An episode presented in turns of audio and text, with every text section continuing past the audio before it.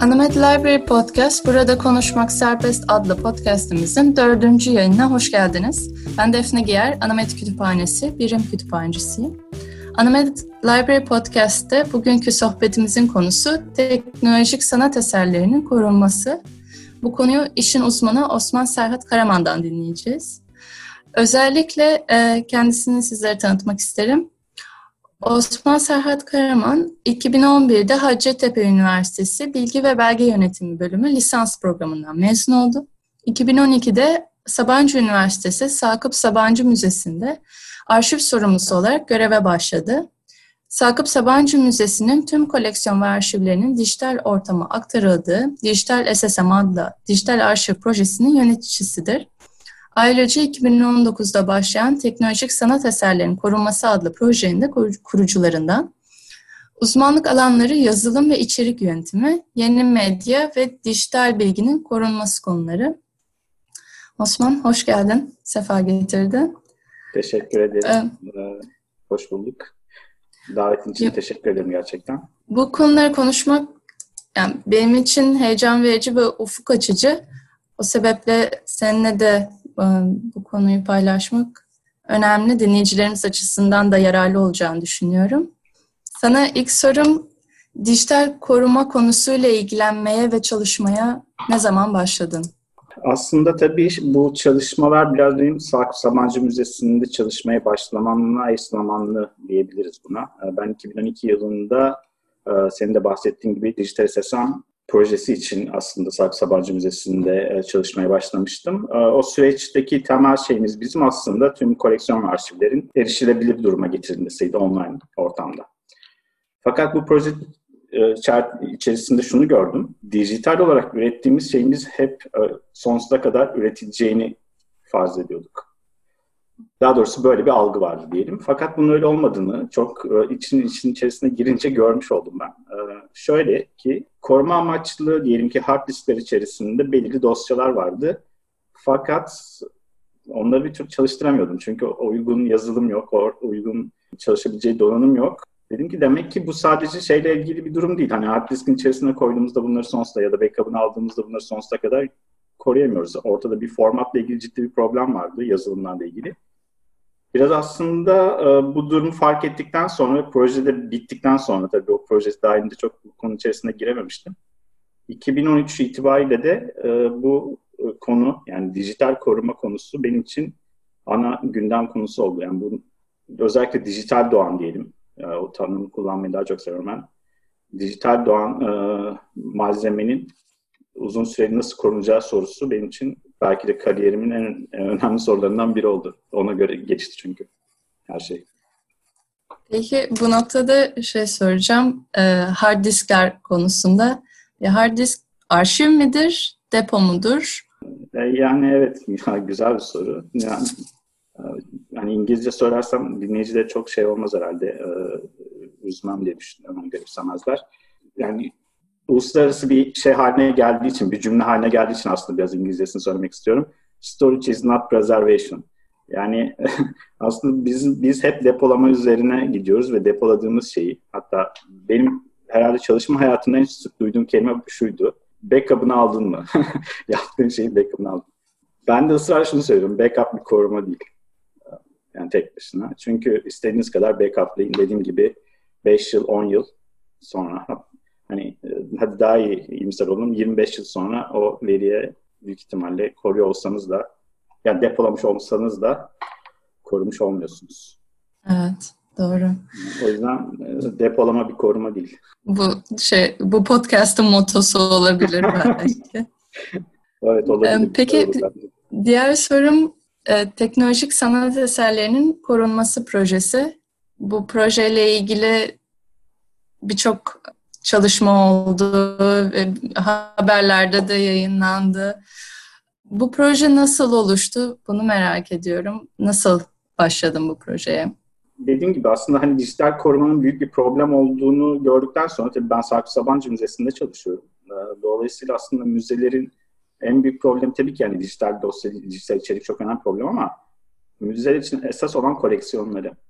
Ve haliyle bu tür yani tek, dijital olarak üretilmiş ya da bizim teknolojik sanat eseri dediğimiz eserlerin koleksiyonlara dahil olmasıyla beraber e, bu da çok önemli bir konu haline geldi ve Türkiye'de böyle bir şey de yok. Hani konservasyon alanında eğitim veren üniversiteler, bölümler var. Hani bu konuda e, eğitim alan insanlar da var, önemli insanlar da var ama teknoloji anlamında, dijital anlamda bir sanat eserinin korunması konusu Türkiye'de yani sıfır noktası. Yani hiçbir şey yok.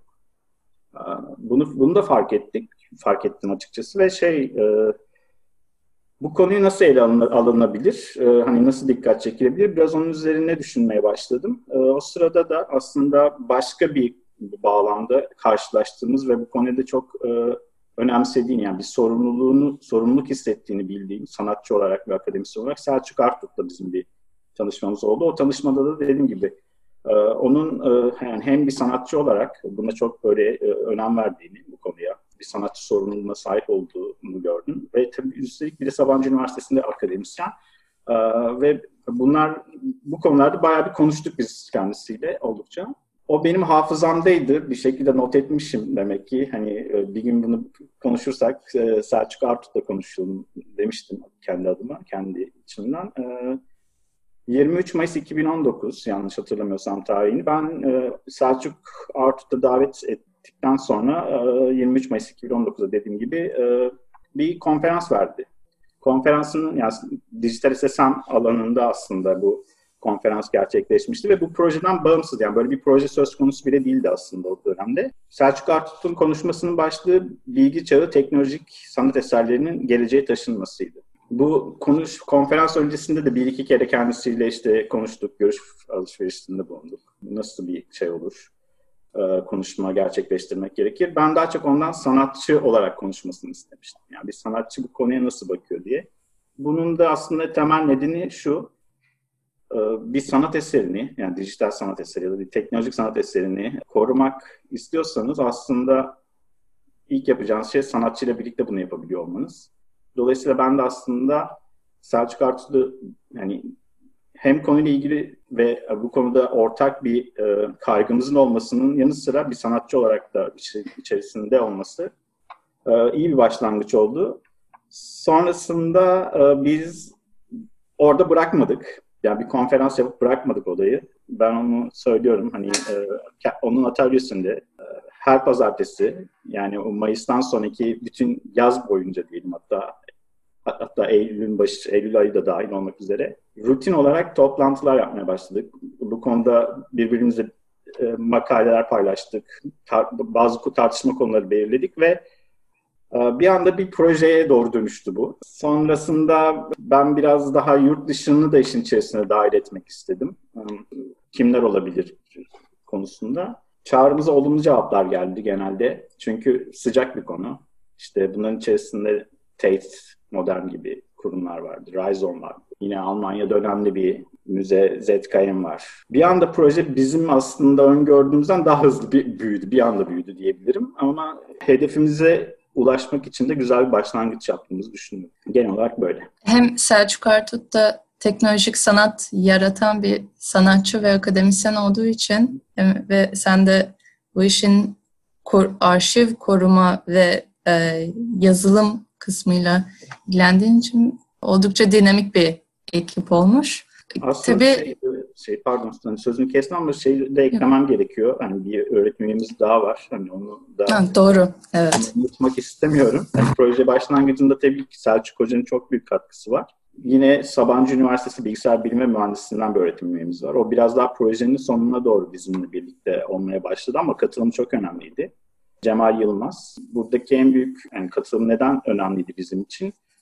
Konu aslında nasıl diyelim resim ya da bir heykelden farklılaştıran yani dijital sanat ya da teknolojik sanat bizim kullandığımız kavramla tür sanat eserlerini farklılaştıran yazılım. Ve aslında bilgisayar biliminden bizim öğrenebileceğimiz çok şey olduğunu düşünüyorduk. Haliyle o alandan önemli bir ismin de projeye dahil olması bize çok daha farklı bakış açıları kazandıracaktı. Ee, o yüzden e, Cemal Hoca'yı da aslında hani bu bizim davetimiz ve projeyi önemsemesi, yani buna zaman ayırdığı için de yani açıkçası çok şanslıyız. Ee, hatta ilk bizim 15 Kasım 2019'da yaptığımız ilk e, bu uluslararası panelde yaptığı sunum hani yurt dışından gelen insanlar için bile e, şeydi, çok yenilikçiydi ve o günden beridir de hatta sürekli bizim hatta hala yurt dışı ile iletişim sürdürmemizin nedenlerinden biri de Cemal Hoca'nın o sunumu olabilir yani. Biraz şey yapabilirim. Hakkını vermek istiyorum Cemal Hoca'nın. Tabii, tabii ki de. Peki bu noktada bir sorum olacak. Bir de biraz te, bir terim sorusu aslında. Hep dijital duymaya alıştık. Peki bu projenin adına dijital sanat eserinin korunması yerine neden teknolojik sanat eseri demeyi tercih ettiniz? Güzel soru aslında hani e, bu kavramlar önemli oluyor. Daha doğrusu bu tür projeleri başlarken arka taraftaki felsefeyi ne kadar kuvvetliyse aslında projenin başarıya ulaşması da bence o kadar doğru orantılı o tartışmaların yoğunluğuyla. Ben daha çok aslında dijitali kullanmak istiyordum. Çünkü ben tabii daha fazla dijital, dediğim gibi dijital doğan e, şeylere daha meraklıyım. Hani onların korunmasına ama Burada da hani o dediğim Selçuk Hoca ile olan tartışmalarımız ve hatta işte Selçuk Hoca'nın bu 23 Mayıs'taki konferans başlığında da teknolojik sanatı kullanması bunlar tesadüf değil. Temeli şu, biz sadece eğer daha doğrusu söyleyeyim, biz eğer te- sanat eserlerinden, teknolojiyi kullanan sanat eserlerinden bahsediyorsak yazılım kadar donanım da işin içerisine giriyor. Yani aslında daha, daha doğrusu şöyle bir tarafı da var işin içerisinde. Yani hibrit birliktelikler var işin içerisinde. Yani hem tek hem fiziksel hem sayısal birliktelikler. Mesela diyelim ki VR ile üretilmiş bir sanat eseri. Evet yazılımla üretilmiş. Yani yazılıma dayalı ama bir taraftan işte o gözlük seçiminden tutun da içeride yani kullandığı donanıma kadar bir sürü şey var. Hı hı. Konu var. Onlar da sanat eserine dahil olabilir. Haliyle dijitalle sınırlamak yerine e, teknolojik sanat dememiz kavramsal olarak daha doğru geldi. O tartışmalar sonucunda ve hani teknolojik sanat eserleri bizim açımızdan daha uygun bir başlık oldu. Çalışmak istediğimiz alanları daha iyi tanımlıyordu, öyle diyebilirim. Ben bunu merak ediyordum. Hep dijital dijital diyoruz. Teknoloji kullanmanın aslında kavramsal açıdan oldukça büyük bir önemi var. Dediğin gibi hem fiziksel hem soyut. Yani evet, yani hem aslında teknolojiyle üretiliyor. Yani işte bir e, imaj olabilir, bu video olabilir, kod olabilir, işte kinetik olabilir, işte yine fiziksel sayısal işte bu hibrit birliktelikler olabilir. Hem de tek teknoloji çalışmak için de teknoloji ihtiyacı var. Yine yazılıma, donanıma ihtiyacı var. Hani baktığın zaman aslında hani e, teknolojik kavramı e, daha kapsayıcı. Öyle evet. Peki bu projenin süreci nasıl ilerliyor? Nasıl ilerledi bu e, geçtiğimiz aylarda ve şimdi nereye doğru gidiyor? Projeye biz 15 Kasım'da başladık. 2019'un 15 Kasım'ında. Ve e, dediğim gibi işte önemli kurumlar yurt dışından da bu projeye destek verdi. En azından son yaptıkları çalışmaları ya da daha önce yaptıkları çalışmaları bizlerle paylaştılar. Rhizome'dan Dragan Espenşit, o çok önemli bir e, dijital koruma uzmanı Rhizome'un. Tate'den yine zamana dayalı medya konusunda uzman konservatör olarak çalışan Patricia Falcao ve Cemal Yılmaz'la birlikte ilk sempozyumumuzu, hani pardon panelimizi e, düzenlemiştik. Sonrasında benim hani e, sanıyorum en keyif aldığım, yani hepsini yaparken, planlarken keyif alıyorum ama e, Aralık ayında yaptığımız benim açımdan çok başka. Medya arkeolojisi konusuna çok odaklanmıştık çünkü. E, o da benim çok böyle e, meraklı olduğum alanlardan bir tanesi. Selçuk Artut'un doktora hocası da olan yani, ve medya arkeolojisinin kurucularından biri e, Zikrat Zelinski. Yani onu bir keynote'la başladık. Yani o mesela benim için herhalde bu projenin en keyifli aniden onu bu proje kapsamında İstanbul'da davet edip dinliyor olmak. Ee, sonrasında da ZKM'nin e, dijital konservasyon ekibi e, son yaptıkları çalışmanın sonuçlarını bize açıkladılar. O da çok enteresandı üç sanat eserini, üç dijital sanat eserinin e, yeniden hayata döndürülmesiydi. Bu eserler çalışmıyordu. Yani ölmüşlerdi aslında. Ölen sanat eserleri nasıl geri gelir konulu. Yani böyle bir kabaca söyleyeyim. Medya arkeolojisi bağlamında tabii ki bu çalışmalar. Çok keyifliydi. E, sonrasında konuyu biraz daha küratöryel bağlamda ele almak istedik. E, orada da Türkiye'de önemli bir isim Vasıf Koltun bize eşlik etti yani konferansta Ocak ayıydı. Şubat ayında ben biraz daha konuya farklı bakmak istedim. Ee, yine Tate'in e, bu sefer e, bu defa konservasyon yöneticisi e, Louise Lawson.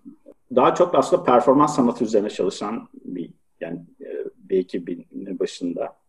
Yani tüm aslında bu zamana dayalı medya ekibinin yöneticisi ama çalışmaları daha çok performans sanatı üzerine yoğunlaşmış bir kişi. Ee, neden ben durup duruyorken, teknolojik sanat konuşuyorken bir anda performans sanatı üzerine çalışan bir insanı davet ettim. Şöyle, teknolojik sanat eserlerinin korunmasında dokümantasyon gittikçe önemli bir yer alıyor. Ve dediğim gibi immersive teknolojiler de daha çok kullanılarak, kullanılarak sanat eserleri oluştu, şey, üretilmeye, yaratılmaya başlandı. Haliyle performans sanatının koruma tekniklerini teknolojik sanatı korumakta nasıl kullanabiliriz? Burada bu, bu orada da bir tartışma yani başka bir alandaki başarılı olmuş uygulamaları burada nasıl kullanabiliriz biraz tartışmak istedim. Kendisine yaptığım davet de o yöndeydi. O da kabul etti ee, ve e, çok verimli bir tartışma yaptığımızı düşünüyorum. Orada da çok önemli e, çıktılarımız oldu gerçekten. Nasıl devam edeceğiz? Biraz da bu pandemi süreci etkiledi bu akışı. Evet. Mecburen e, biraz sarkıtmak zorunda kaldık programı. Yani konferans sürecini aslında biz Mayıs'ta bitirmek istiyorduk. Fakat dediğim gibi biraz süreç ıı, sarktı. bundan sonraki süreci belki biraz daha farklı devam ettireceğiz. Onu tam bilemiyorum açıkçası. Fakat nasıl devam edeceğiz? Yani üç konferansımız daha olacak. O konferanslardan sonra hatta bu yaz döneminde diyelim. Konferanslardan sonra olmuyor artık. Çünkü konferanslar sarktı. Pardon. Konferanslardan önce olmak zorunda oldu. Bizim case çalışmalarımız olacak, vaka çalışmalarımız olacak. O vaka çalışmalarını yayınlayacağız. Yani bir, sadece kon, konferanslarla sınırlı kalmayacak ya da panellerle, workshoplarla sınırlı kalmayacak bu proje.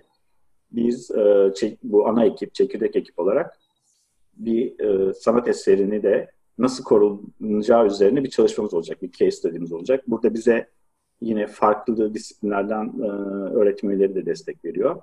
Aslında bu konuşmalardan somut bir örnek, örnek çıkacak Evet sonunda. bir örnek koymak istiyoruz. Yani bir metodoloji geliştirmek istiyoruz aslında yani farklı case'lerle. Ee, bizim de bu proje kapsamında e, ortaya koyduğumuz bir metodolojimiz olsun ki dışında daha doğrusu uluslararası bu çabalara bizim de bir katkımız olabilsin istiyoruz.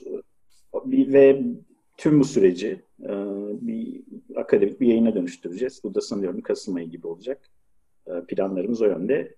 Sonrasında hani projenin ilk bu bölümü, başlangıç bölümü, bir senelik bölüm bu şekilde tamamlanacak diye umuyorum. Oldukça güzel ve yoğun duyuluyor.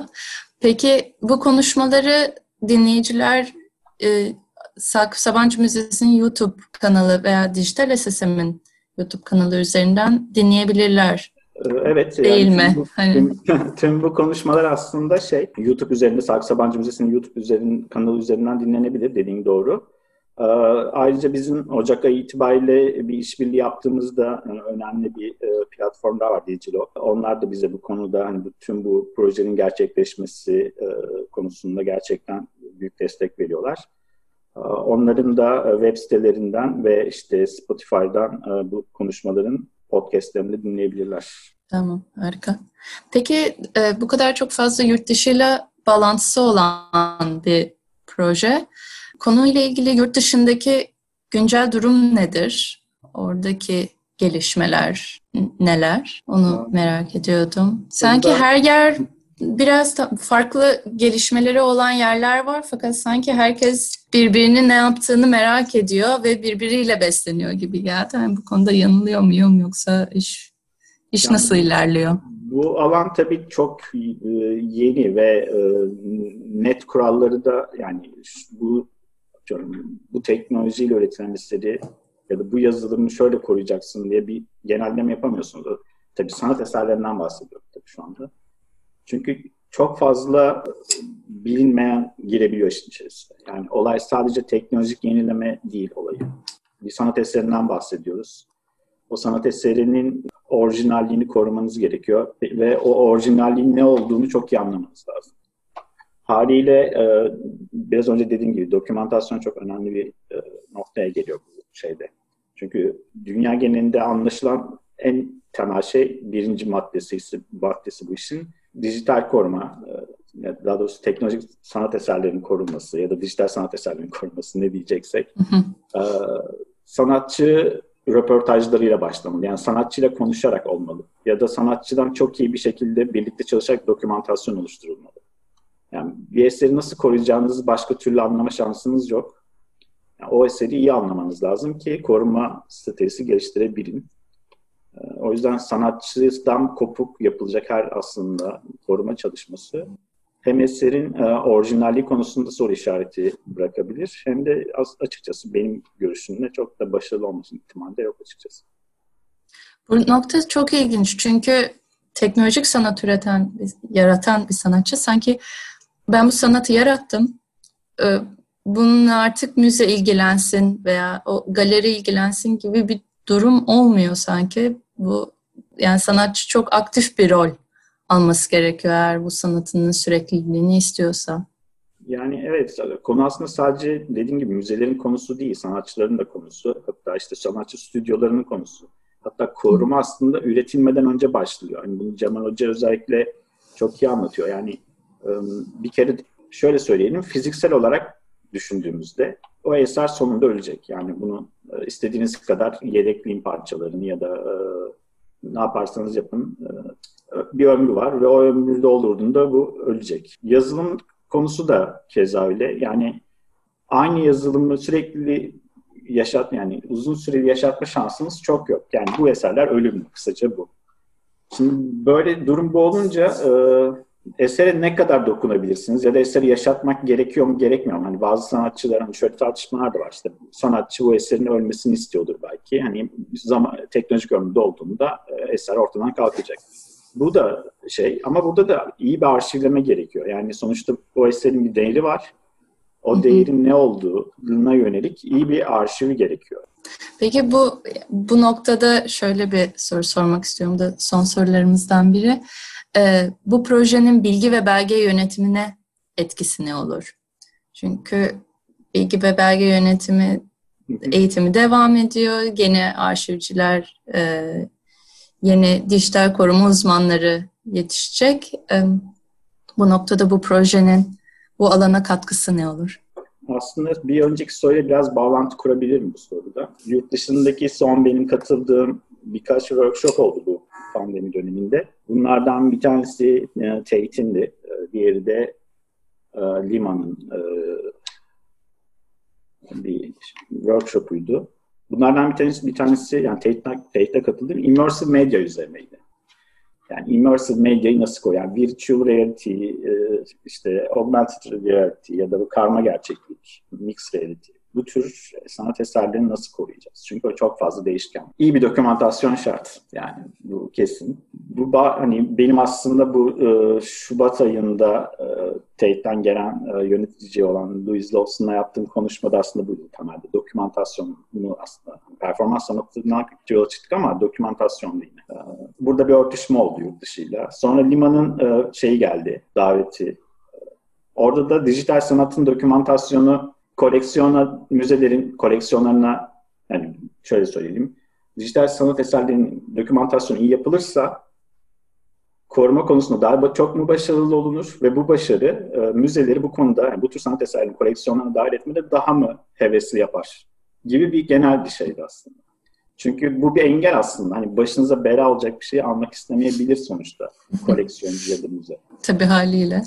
E, şimdi hani koruma kısmı tabii hangi disiplinlerin yani sorulardan bir tanesi de şuydu. Bu konuda hangi disiplinler çalışacak? Evet. Şimdi tabii e, mühendislik ya da bilgisayar bilim işin içerisine giriyor. Sanatçılar işte küratöryel çalışma ya da küratörler diyelim e, işin içerisinde. E, konservasyon uzmanları işin içerisinde ama e, yurt dışında gördüğüm alanlardan bir tanesi de bilgi yönetimi ya da bilgi ve belge yönetimi bizdeki Türkçe çevirmiş olduğumuz isim bu alanı. Fakat Türkiye'deki şeye baktığınız zaman eğitim hedefine e, şöyle bir durum var. Bizdeki eğitim maalesef bu tür mesela dijital koruma üzerine bir ders ben hiçbir yerde görmedim. Açık söylemek gerekirse. Ya da işte sana konuşmanın ilk başında söylediğim Türkiye'de dijital medya konservasyonu ya da dijital sanat konservasyonu yani korumaktan e, ya da koruması, koruması üzerine bizim alanlarda çalışan bir insan var mı? Ee, o da yok yani. Hani tek tük bir iki şey görüyorsun işte bir ucundan tutmaya çalışılıyor ama hani şey değil. Burada bir eğitimden bahsedemeyiz. Yani üniversitedeki bir akademisyenin bu alana kattığı bir şey yok açıkçası bizim alanda. Bu biraz da bir şey sorunlu geliyor bana. Ama hani bu konuda çok şey polemik yaratmıyor. Ama şöyle bir durum var. Bilgi biz ben bu projeye başlıyorken aslında bilgi ve belge yönetiminde de bu konunun farkındalık yaratabileceğini umdum. Ben e, o alandan mezun birisiyim sonuçta ve e, biraz o konuda da e, öncü olmak istedim açıkçası ama hani bu daha çok tartışılmalı. Bizim alanda hala bu konular tartışılmıyor. Belki bu proje ona neden olur mu? Olursa çok sevinirim tabii. Aynen. Ben olacağına inanıyorum. Umarım. Çünkü sonuçta gelecekte birçok kurumu etkileyecek bir mesele ve teknoloji her yerde sonuçta aynı şekilde ilerliyor. O nedenle bir de zorunlu bir şekilde bu işe el atmak gerekeceğine inanıyorum. Yani istesek de istemesek de gibi bir durum var. Yani sanırım. evet işte biz hani e, şey var hani biz bir dönem hani bu bir tercih olabilir. Hani bu, bu tarafa eğitim ama bir süre sonra zorunluluk oluyor. İşte mesela tamamen teknolojiye dönen bir yaşamlardan bahsediliyor ya da oraya mı gidiyoruz bilmiyorum ama Hani iyisini kötüsünü tartışmayacağım ama sonuçta böyle bir gerçeklik olursa e, buna ne kadar hazırlıklı bu bölümler onu bilmiyorum ama bunu tabii sadece sanat e, bağlamında konuşmamak gerekir belki yani e, bilgi ve belge yönetimi başta altında. Bu dijital koruma konusu sadece sanatın sorunu değil. Daha üstte yani mühendisliğinde problemi, e, tıp alanında problemi, işte san, sanayinin problemi yani dijital üretimin olduğu, verinin olduğu her yerde bu zorunluluk. Ve biz genelde dediğim gibi korumayı e, depolama ya da e, yönetimi de işte böyle belge yönetim sistemlerine sıkıştırmış durumdayız. O biraz aslında çıkmamız gereken bir yer. Evet. Çok teşekkür ederim. E, son olarak bir kapanış sorum olacak. O da şimdi dinleyicilerimize tabii biraz yön vermek açısından Konuyla ilgili tavsiye edeceğin kaynak var mı? Varsa evet, nelerdir? Var, e, var. E, söyleyebilirim memnuniyetle. E, bir de bir şey, küçük bir not daha eklemek istiyorum. Hani Tabii. Şeye geçmeden önce tek bir cümle. Bu son yaptığımız özellikle birkaç etkinlikte buna yönelik sorular gelmişti. İşte hani korumasak ne olur? Ya da hı hı. hani bu koruma yani sürekli yedekleme çok maliyetli gibi. Evet. Ee, orada da şey söyleyelim bana, yani söyleyeyim ben, orada çok net bir şey. Hani e, korumamanın maliyeti daha yüksek. Yani bir kaybediyorsunuz eseri. Bir de bir noktadan sonra yani bir şey yok olmaya çok az kala e, korumaya çalışmak onu, tekrar hayata döndürmeye çalışmak da çok maliyetli. Hatta bir sanat eserini baştan yapmak zorunda, üretmek zorunda bile kalabilirsiniz. O yüzden şey, bu konuların e, daha ciddiyetle yürütülmesi gerekiyor kurumlar açısından. Son e, öneriler konusunda da şunu söyleyebilirim. Hani tabii bu bir öneri değil ama en azından bir söylemek istiyorum. E, biz projeyi takip etmek isterlerse daha önce neler yaptık, sonrasında neler olacak, işte bahsettiğim örnek vaka çalışmaları, e, belki yavaştan bir blog ya da podcastler e, ulaşabilecekleri bir alan. Tekartpreservation.sabancıuniv.edu ee, buradan bizim e, şu ana kadar ki tüm içeriğe e, ulaşabilir e, dinleyenler. Yurt dışında benim de takip ettiğim ve yine bu konularda önemli bir web sitesi mattersinmediaarts.org. O da bu konuda web üzerinden takip edilebilecekleri konuyu araştırabilecekleri bir yer. Kitap konusunda ben bu projeyi e, yani daha doğrusu bu konuya ilgilendiğimde ilk okuduğum ve şu an hala da benim e, referans kitaplarım. O 2-3 yayın söylemek isterim. Biri 2011 yayını e, David Guerretta'nın e, bu önemli bir fizikçi aynı zamanda Advanced Digital Preservation. Bu konuda önde gelen isimlerden birinin kitabı. Yine ZKM'in e, yürütücündeki bir proje. Editörü Bernard Zerekse Digital Art Conservation. Bu da önemli e, bir kitap olduğunu düşünüyorum. E, son olarak da MIT yayınlarından çıkmış e, ve yazarları Richard Reinhardt ve John Hippolito Recollection Art, New Media and Social Memory diye birkaç önerebileceğim önemli kitap. Şimdi Çok teşekkür ederim. Umuyorum. Evet. Ben teşekkür ederim. Dinleyicilerimiz bu e, kaynakçaları hem web sitemizde hem de sosyal medya hesaplarımız üzerinden bulabilirler. E, oraya bütün bu bilgileri ekleyeceğim. E, bu keyifli sohbet için çok teşekkür ederim Osman. Gerçekten ufuk açıcıydı. E, arşiv alanındaki gelişmeleri takip etmek açısından bence önemli bir sohbetti. Umarım dinleyicilerimiz için de faydalı olmuştur. Çok sağ ol tekrardan. Teşekkür ederim davetin için ve bu e, hem proje hakkında hem de genel alanla ilgili konuşma fırsatı sunduğun için.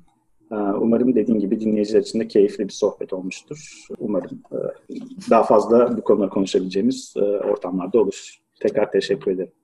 Çok sağ ol. Böylelikle Temmuz ayı podcastımızı burada sonlandırıyoruz. Bu podcast'te Anamet Kütüphanesi sosyal medya hesaplarından ve ayrıca e, Spotify hesabımızdan e, takip edip dinleyebilirsiniz. Sağlıcakla kalın. Hoşçakalın.